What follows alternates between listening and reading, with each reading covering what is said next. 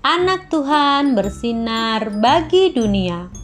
Renungan tanggal 14 Juni untuk anak balita sampai kelas 1 SD.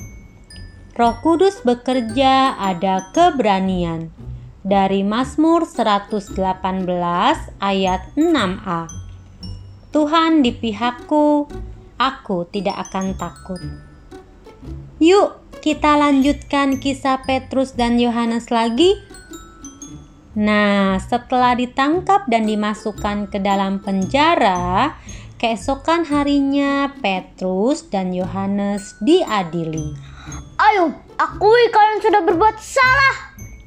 Kami tidak bersalah, Pak. Bagaimana kamu bisa membuat 5000 orang ikut kamu? Bukan ikut kami, Pak, tapi ikut Tuhan Yesus.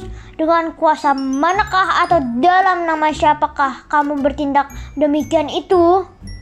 Kira-kira kali ini apakah Petrus menjadi berani untuk menjawab pertanyaan itu?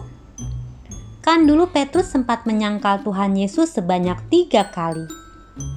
Ternyata Roh Kudus bekerja dan Petrus menjadi berani. Ia menjawab mereka yang bertanya tadi katanya, "Dalam nama Yesus Kristus, orang Nazaret."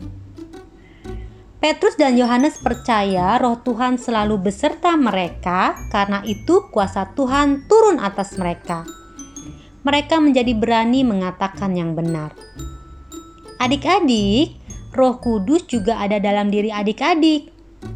Ayo, kita berani karena ada Roh Tuhan. Coba katakan bersama papa dan mama.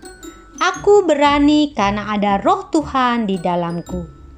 Mari kita berdoa.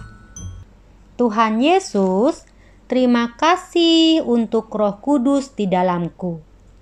Aku berani karena ada roh Tuhan di dalamku. Amin.